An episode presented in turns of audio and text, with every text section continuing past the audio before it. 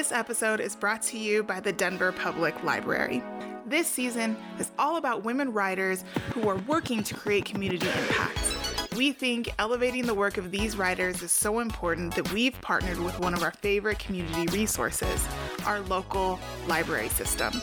Denver Public Library to be exact. And whether you're in Denver or someplace else, the library wants you to know that they're still here providing vital community resources. The Denver Public Library works to foster a culture of exploration, innovation, and forward thinking, and is focused on creating a strong community where everyone thrives head over to denverlibrary.org to access the latest virtual events and resources and find some of the great books by many of the talented authors we've had the pleasure of featuring this season. Hey, it's Tangi Renee. Before we get to the show, I'm popping in to quickly ask for a huge favor. If you're a fan of this show, we could really use your support. We have a big goal of growing our listenership this season, and we could only do it with your help please take a few seconds to subscribe to this podcast. Look at your phone right now and hit subscribe. Next, if you're listening on an app like Apple Podcasts that allows you to leave a review, please give us a five star review. Reviews actually go a really long way in helping our show get discovered by new listeners. And if you want to go the extra mile, leave us a written review in addition to the five stars. That helps even more. This show has grown because of the incredible support of our listeners, and we have an ambitious goal of getting to our next 10,000 downloads this season. We can't reach our goal without your help, so please subscribe subscribe, rate this podcast, and don't forget to keep sharing your favorite episodes with your friends. Just hit share from wherever you're listening. That's it. Easy peasy. Thanks in advance for all your support. Smooches! Hey friends, it's me, your host Tangi Renee. This is That's What She Did podcast, and you are listening to episode six, season six. I hate to break it to you, but that means that we have officially crossed the halfway point. That's right, there are only four episodes left in this season, so don't miss them. Make sure you hit the subscribe button, and if you haven't yet, make sure you enter our weekly giveaway. You have a chance to win the incredible book of the author I'm about to introduce you to. All you have to do is head over to that's what she did podcast.com forward slash giveaway. Drop your email address in there and your name. That's all the information we're asking for. And we will get you into the giveaway. And someone is selected every week. So go enter. Now, let me introduce you to our latest author, Minna Salami. She's a Nigerian, Finnish, and Swedish writer and the founder of the multiple award winning blog Miss Afropolitan, which connects feminism with critical reflections on contemporary culture from an Africa centered perspective. She's a lecturer and keynote speaker, having spoken at over 200 universities, cultural events, and conferences on five different continents. She's also the author of her latest book called Sensuous Knowledge A Black Feminist Approach for Everyone. It's an amazing collection of thought provoking essays that explore questions central to how we see ourselves, our history, and our world. I'm excited for you to hear this interview. It was great, and I think you're going to love her book. So let's get started. Welcome back, everyone, to That's What She Did, a show about the women leaders, innovators, and rebels you probably don't already know about. And that is why I'm super excited to introduce you to, in case you don't already know her, although I hope you do, Minna Salami, the author of Sensuous Knowledge. I have loved this book, Sensuous Knowledge, a Black feminist approach for everyone. I just finished this book. I love this book. Minna, welcome to the show. Thank you, Tangi. I'm so happy to be here. I'm so happy to have you. Thank you so much for taking time out of your busy schedule. I know it's already evening or nighttime where you are, and so I'm sure this is your personal time. Thank you so much for giving it to us. My pleasure. Of all the authors that I've had the opportunity to interview so far, I mean, I have to tell you, you're the one I've been most excited to be able to sit down with finally. So thank you. That's an honor.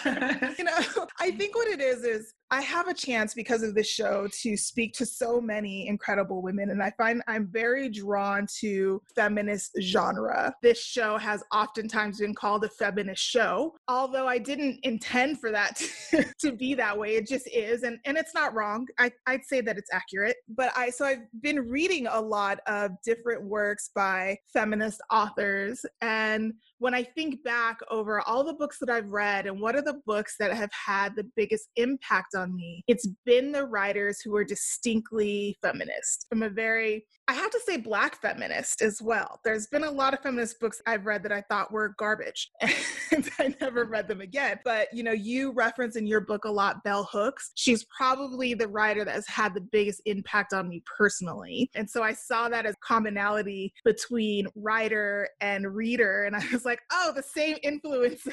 This is definitely for me." So I've been super excited to read it and I finally finished it just last night. So I'm ready to chat. Perfect. Thank you so much. I mean, it's um, it's it's really wonderful to hear that my book.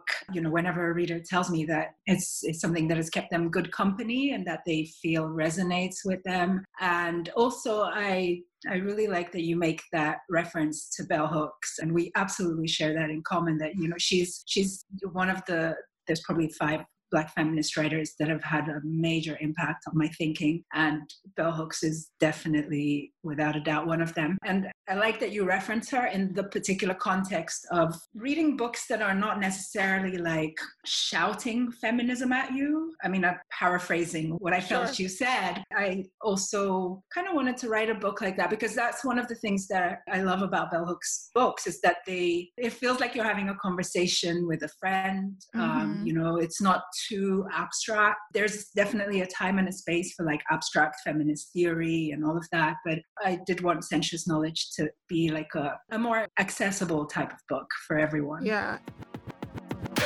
Hey there, my fellow inspiration junkies.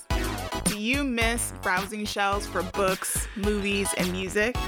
Denver Public Library is still here for you, offering these great resources both online and curbside.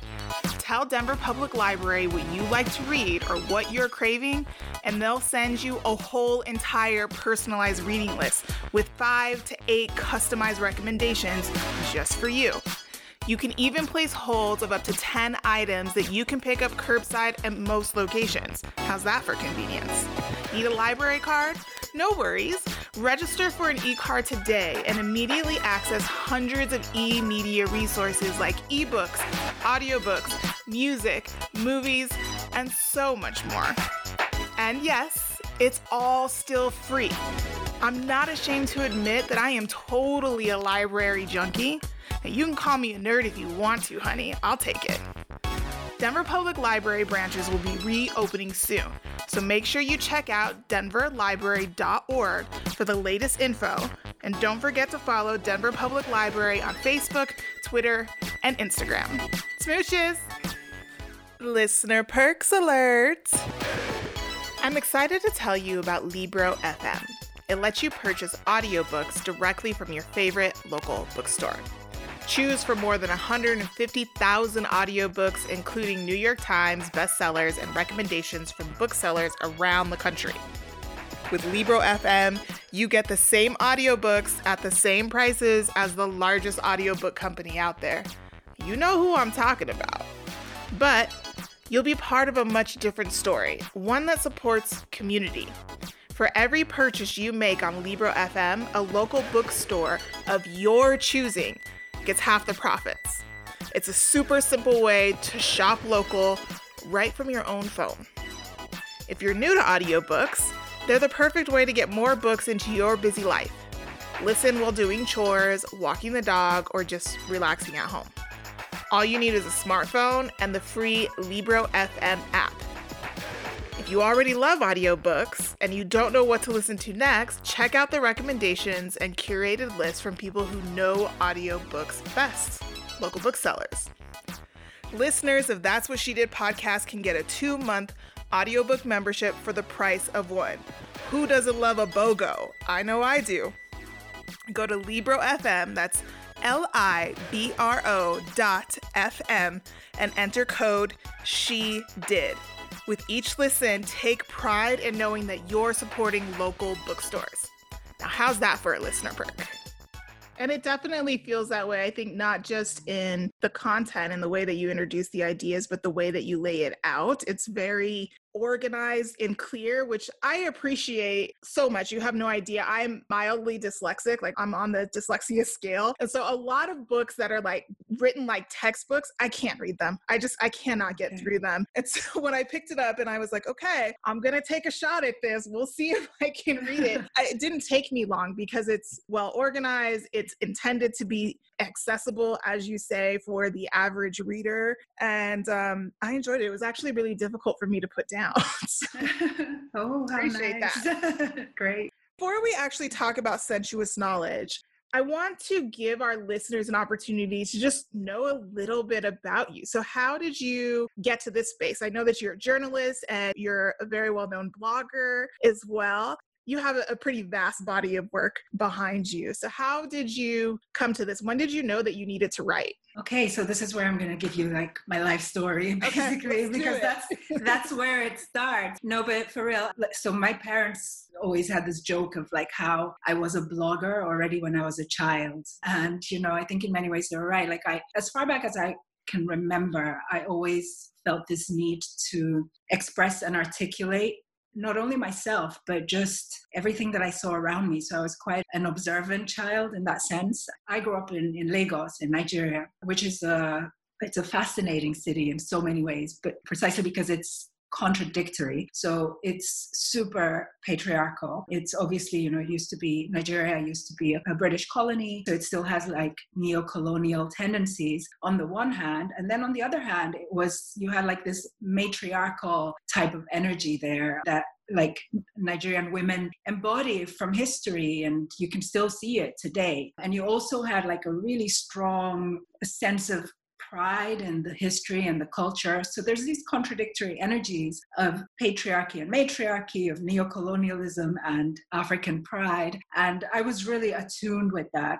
Perhaps also because I, um, in every way possible, was growing up and living in a kind of multi layered household. So my mother was Finnish, my dad Nigerian, I spoke many different languages, Finnish with my mom. My parents met in Germany, so they spoke German with each other. My dad and I spoke English. It was a family compound, so we were all of my dad's sisters, well, not all, but some of my dad's sisters lived in the same house. My grandmother lived with us. And, you know, I just had like so many different types of energies around me. Mm-hmm. And so, you know, I, I always wanted to express those. And I started writing when I was four. And I would write like, you know, little commentary pieces basically. And, you know, later when I started school, I'd write for the school magazine. I still have some of them. And it was like little columnettes titled advice or how to be happy and you know so really that's why i'm sharing all this because that's where it started but of course you know life takes you on different trajectories and as a teenager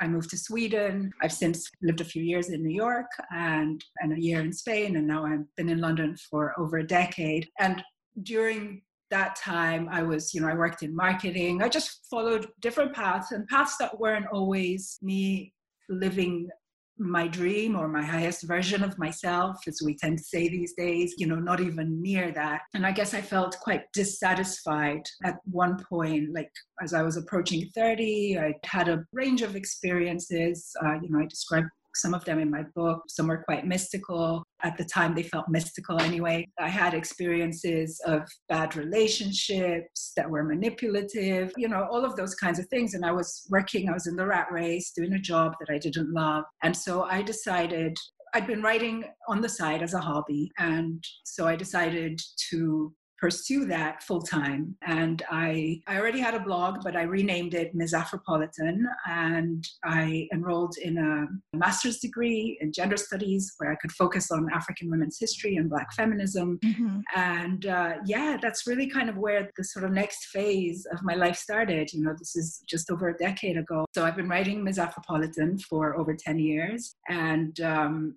I think at the time that it launched, there were very few like African feminist blogs. So the feminist blogs were mainly white feminists. There weren't mm-hmm. many like black diaspora feminist spaces right. and then the blogs that were about like black liberation and pan-africanism were all very male centric so i think that ms afropolitan success depends to a great extent because it, it filled a niche you know it filled a gap that was missing and yeah and you know over the years i've developed that and i've had my readership has grown it's been a really wonderful journey mm-hmm. um, and many people have gotten in touch with me. And you know sometimes i'd get emails from students asking is it okay to cite your blog in my thesis?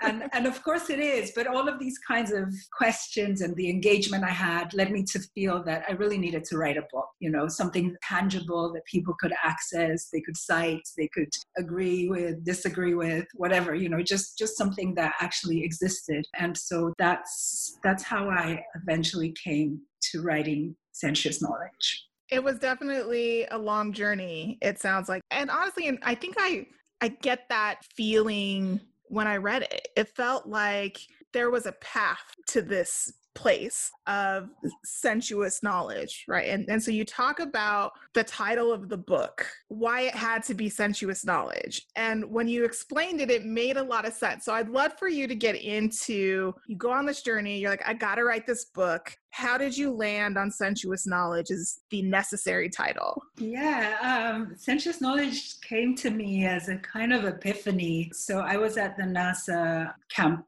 in San Jose. I was lecturing there at this Singularity University, which is based there. And this was in 2016, I think. And it was a, such an, a life changing trip for me in many ways because, you know, on the one hand, I was having conversations that I am really passionate about. So I'm quite a geek when it comes to, you know, new technologies, partly because of my history working in marketing, as I said. Like I'm, I'm quite interested in how you can use technology and psychology to influence how people people act and move in the world and mm-hmm. you know silicon valley and nasa is obviously like right at the forefront of those kinds of things there was all these amazing conversations happening but at the same time they were all or the vast majority, were also rooted in this, in a very specific type of worldview, which I later in my book call Europatriarchal, but at the time I didn't yet have that expression. But like I recall this one conversation I was having with a group of people. Um, they were all all white, they were all male, they were all well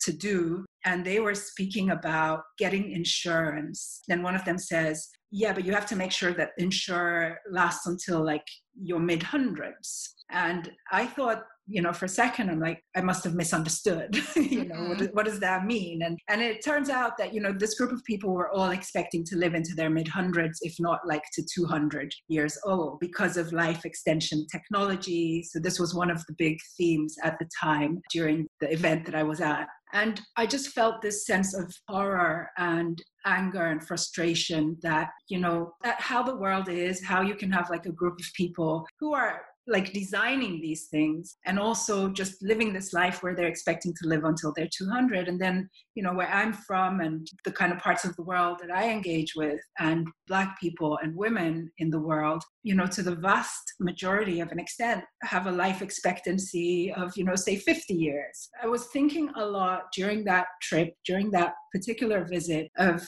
you know where we're moving, where we go, what kind of future do we have ahead where this, like the kinds of technologies that could do so much good in the world are instead seeming to just increase the division and the gaps of wealth and inequality and gender disparity. And so, yeah, one day I was um, I was swimming. There was a swimming pool at the NASA research camp, and yeah, just in the middle of a swimming session, the swimming pool was lovely. Like I would go there every day during my stay. It was so soothing. And yeah, and this phrase just came to my mind: sensuous knowledge. And and I knew that I had to do something with it. Like I, I couldn't quite let go of it. And I started jotting down notes, but it, it took a while before I realized that that was going to be the title. Yeah, I think when I first picked up the book, I thought sensuous knowledge. What the hell does that have to do with feminism at all? so it ended up being, you know, a sort of a hook for me. I wanted to understand what that meant. But one thing that really stood out to me. And I think it made me have a bit of a tiny sort of epiphany about my own view and experience with feminism is I didn't take into account of how very American my worldview can sometimes be. And I'm so grateful that I've had the opportunity to travel all over the world. And so I like to think of myself as a very open minded person and not so US centric in my thinking. But I think if I'm totally honest with myself and I really think about who are the thinkers and the writers that have had the biggest impact on me, they've been American women as well. So naturally, my view would be more American centric. But in your book, you do talk about how coming from a african centered feminist place is distinctly different from mainstream feminism what do you mean by that? I mean first of all i need to unpack a little bit this idea of mainstream feminism because you know there are so many different types right. um, and so because basically what you've just said is such a central part of my book.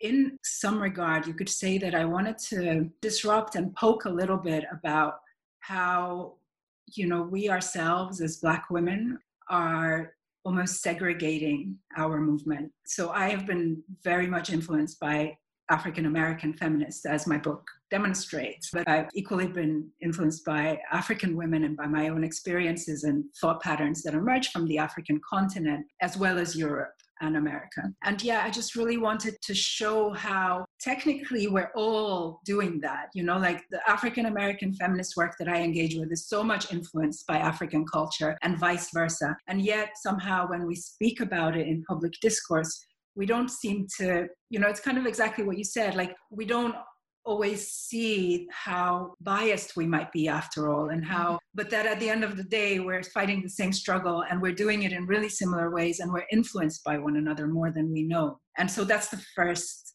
part of what you said and then yeah how then this kind of black africa centered feminism distinguishes itself from a mainstream white western feminism or maybe you could also categorize it as a kind of Western liberal feminism because I've been thinking a lot about how there are growing sort of women of color groups that are more liberal feminists than radical, you could say. So, one of the things that is really distinguishing is, of course, you know, that we look at race as well as a key factor that shapes our lives just as much as gender does. And there really isn't any kind of hierarchy there that one affects us worse or better than the other. Like the two are just constantly operating in tandem. And also, very often, class is the third factor that is really operating in tandem with how a Black woman's life is shaped. You know, from mm-hmm. the minute we are born as Black girls into this world, we are going to be impacted by our race, by our gender, and by our class. And, you know, as I point out in my book, sometimes these impacts are positive and I'm, I'm really mindful of not making it seem like you know being born a black girl is a disadvantage. If anything i think it's a blessing. But um, those are three key factors. Another really central factor in black feminist work is that it is traditionally anti-capitalist which is not saying that we hate money or we don't like you know business initiatives that are creative. We all are involved in those things in, in our own particular ways. But this kind of industrial complex, which is always seeking to make a profit, is something that Black feminists historically and traditionally identify as harming Black women's lives, and especially the lives of women in the African continent, because Africa is the continent that is the most exploited. You know, Africa is the continent that feeds the rest of the world in so many ways. And going back to when I said I wanted to sort of disrupt this segregation among Black feminists, this is one of the things that I really want Black feminists in America to care more about. And why Black feminists in America? Because, you know, within the Black feminist movement, because America is the superpower, you kind of have, you know, an advantage. Your voices are heard less than other Americans, but more than other Black women, you right. know? And so this awareness of how exploited Africa is because of the capitalist machinery is, is something that is really important. And that is something that mainstream feminism, you know, very, very rarely engages with. Yeah, I don't think it does at all. yeah. I mean, I haven't really come across it. If it does, it's like, you know, just to tick a box. It's that kind of thing. Right. I thought that your book, it just made me think on so many different levels. And there were a lot of parallels, I think, in the points that you make with a book I read recently, earlier this year, Hood Feminism. By Mikki Kendall. I think of the two books I've read probably in the last five years. Sensuous Knowledge and Hood Feminism are the two that I'm like, these are the ones you have to read, ladies. these two.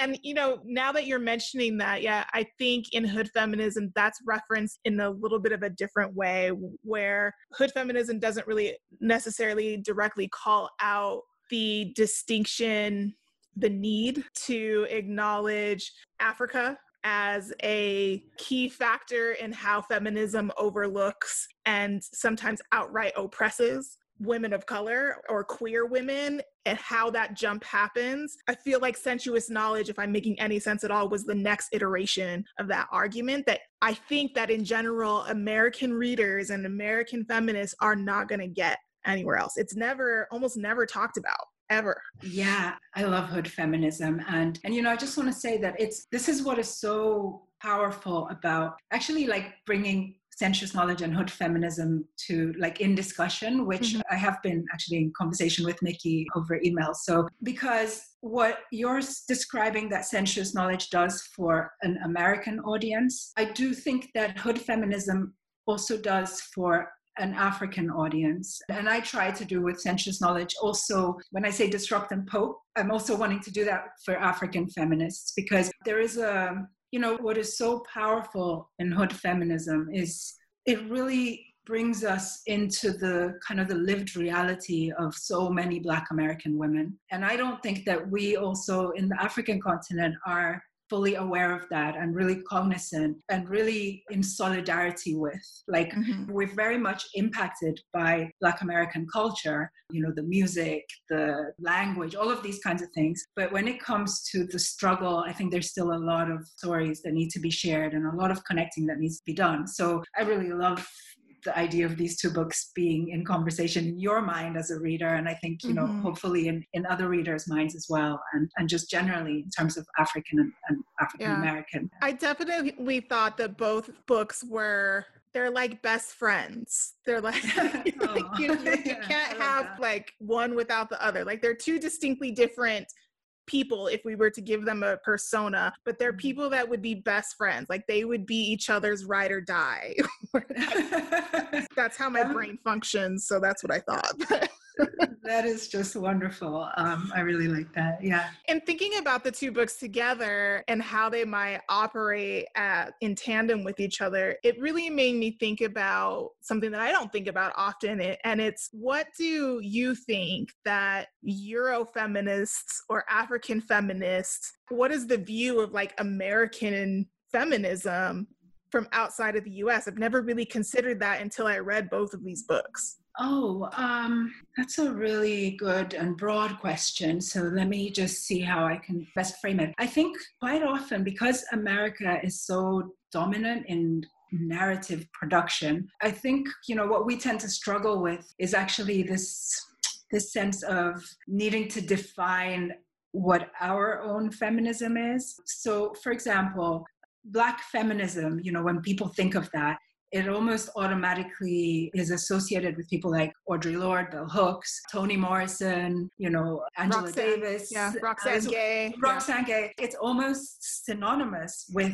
Black American feminism. Right. And so, what I think is happening in, around the world right now is, you know, because there has been a growing publishing industry, obviously thanks to social media and blogs, like you have a lot of more vocal Black British feminists, African feminists, Nigerian, South African, this and that. And so I think there's now a growing sense of like trying to define what is more specific to each location, each group. What concerns me in that is that, you know, we should be doing that. We should be looking at our own specific conditions and enriching the movement in that sense. But it, it also shouldn't mean that we then like shun or move away from these you know huge icons of black feminism that have shaped the movement so influentially but i think you know to answer your question that that really is a key issue that black feminists in europe and africa are grappling with it's like this thing of how can we self-define and not just be categorized under the american feminist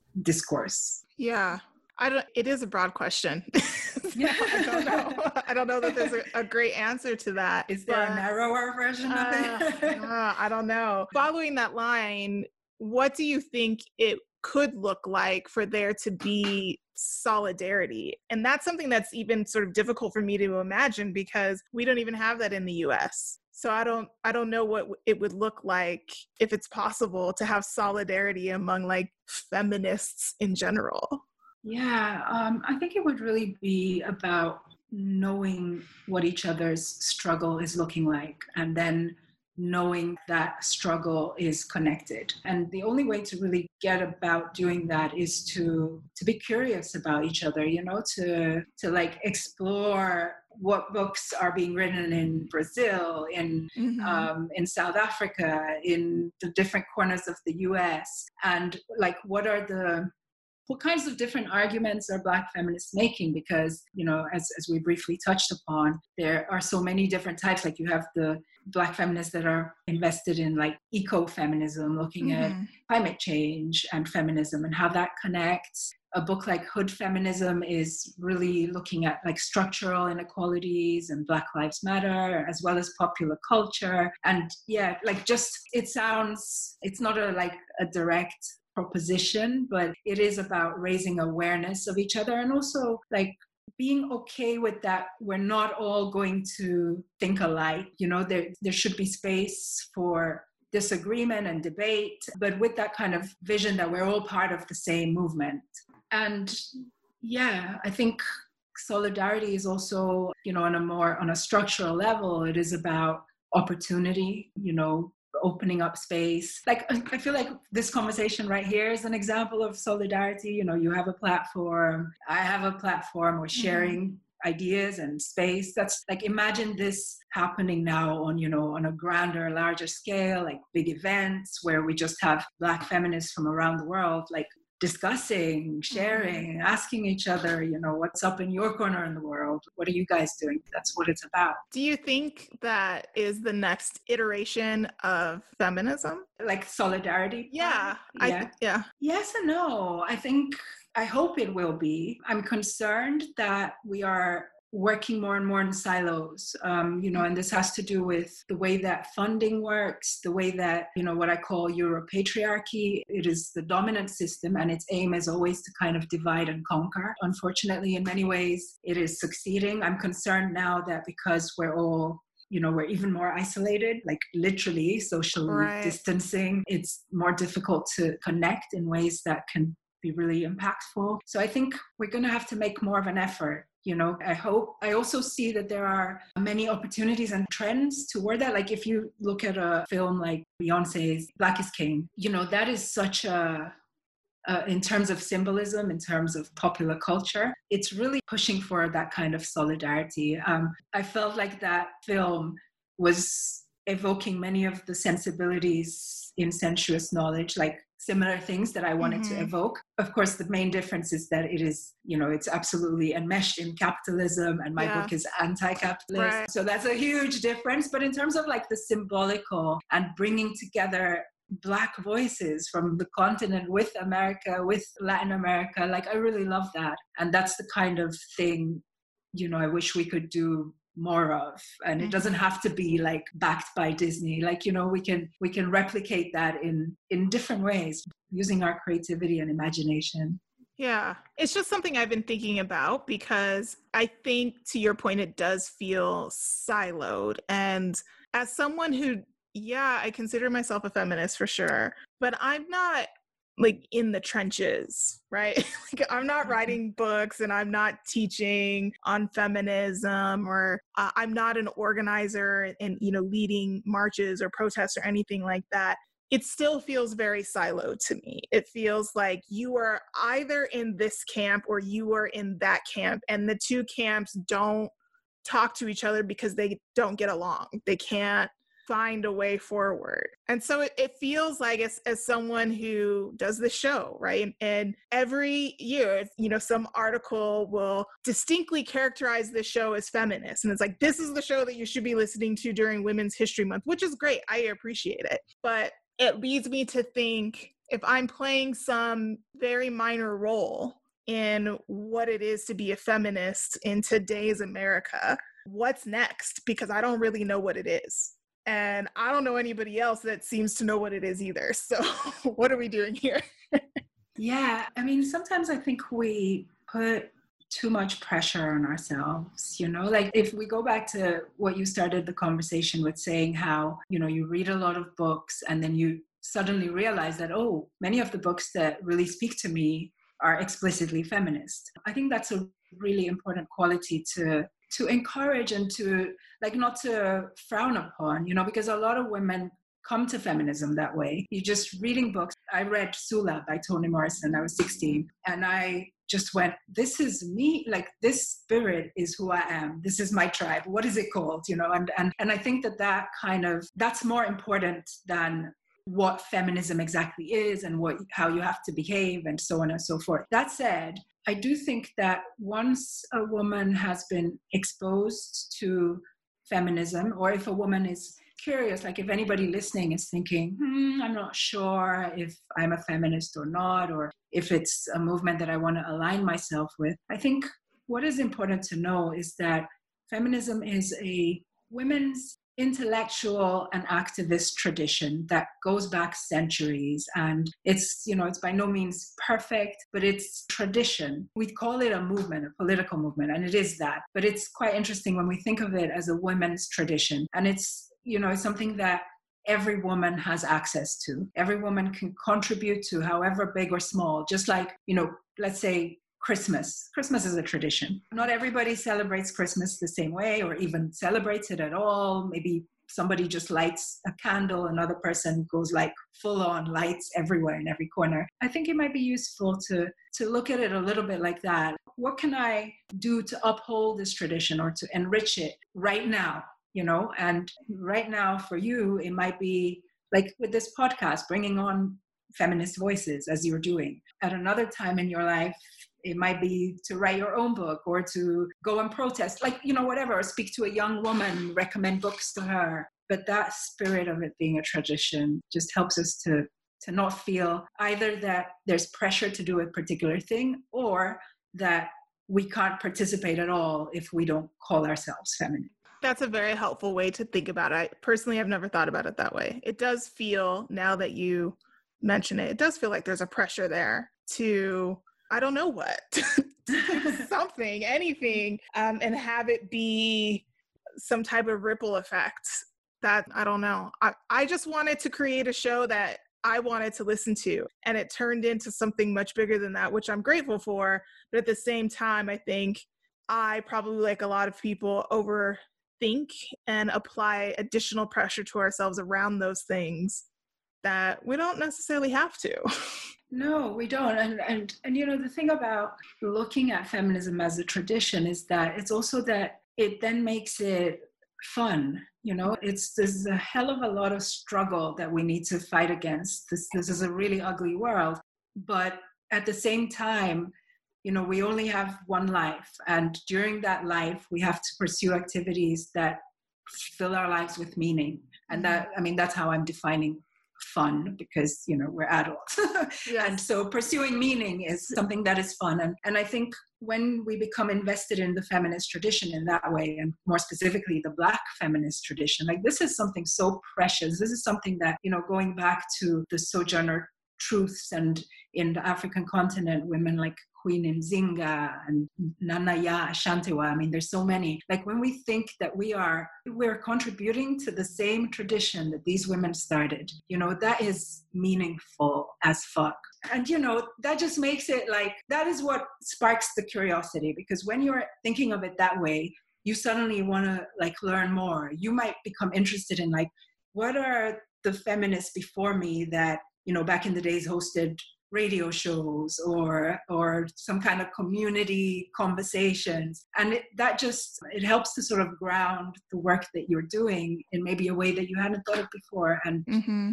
like for all women that's the i just think that that kind of meaning making is important for the tradition in itself because that's what strengthens it mm-hmm. no i think i think that's really helpful thank you for that appreciate that one. Great. One thing I wanted to ask you about, sort of switching gears here for a second, is the process of publishing.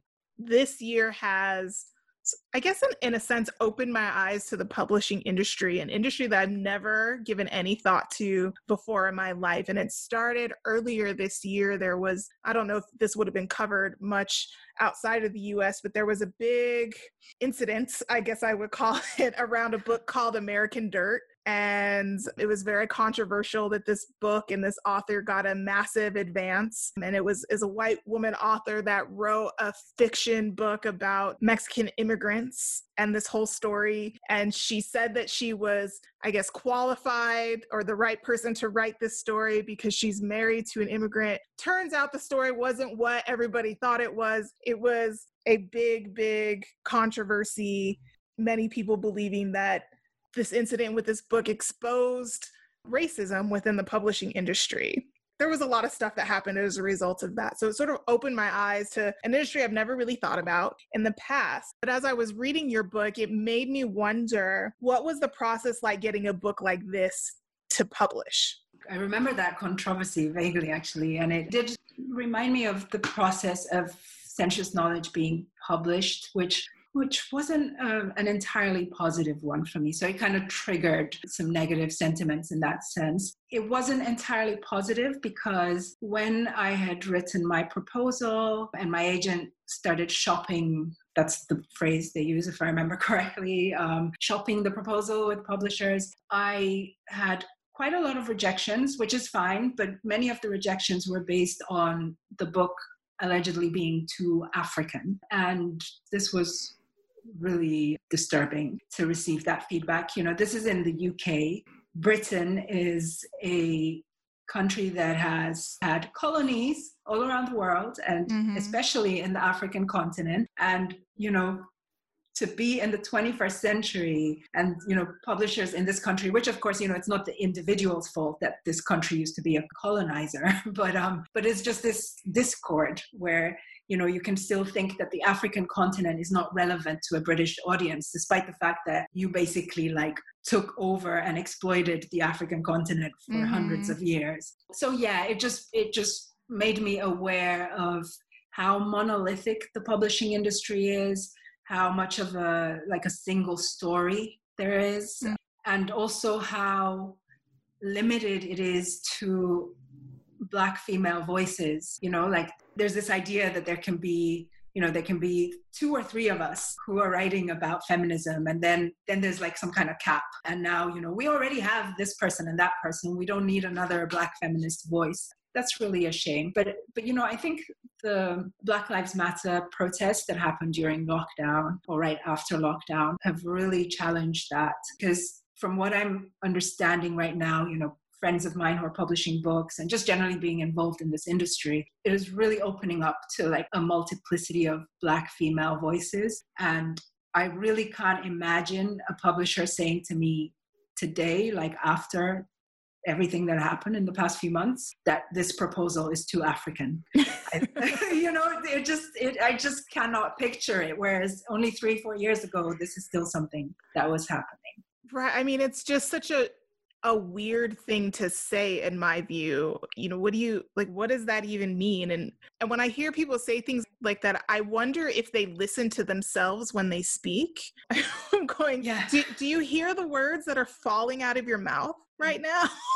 Exactly what does exactly. that mean? it's too african. What do you want it to be? Who would you like me to talk about? Queen elizabeth you know? Yeah. Yes that's exactly who it's they just, would like you to talk about. Yeah it's wild. Yes. But you know it, it was also i just want to say that it was also a really positive experience and mm-hmm. and if anybody is thinking about getting into publishing absolutely go for it. I had you know despite many rejections i also had like five or six offers simultaneously and we had to go into an auction for which publisher would get the book. So it's that thing where for all the like prejudice, there's also publishers who are really open to new ideas. And, you know, I worked with Amistad in the US, um, is my US publisher. This is Amistad, the first Black imprint at any like mainstream publisher, I think, but definitely at HarperCollins. And, you know, they were wonderful and instantly very excited about bringing my voice to the American audience. So yeah, it's there's pros and cons. Mm-hmm. I'm so happy that you got it. Honestly, I loved reading it. It was meaningful as fuck to me. So thank you for your work. Thank you. Minna, where would you like our listeners to go to learn more about you and to pick up sensuous knowledge? They should go to my website, www.msafropolitan.com. And I've got information on there about sensuous knowledge and it also links to my instagram and twitter and facebook. But if anyone wants to go directly there it is at ms afropolitan on all of these platforms. Definitely do folks. And as usual we will link in the show notes so you have one simple click to get to the website learn more about Minna Salami and her incredible book sensuous knowledge a black feminist approach for everyone. I'm also thrilled thrilled thrilled thrilled to let you know that Minna has has been gracious enough to give us a copy of the book. So we will be giving this away to a listener. This copy that I read that I have sitting next to me right now is going to belong to one of you. So if you want a chance to win the book, head over to our website, that's what she did podcast.com and learn the details so that you can be entered for a chance to automatically win. Minna, thank you again so much for joining us on That's What She Did podcast. Thank you for having me.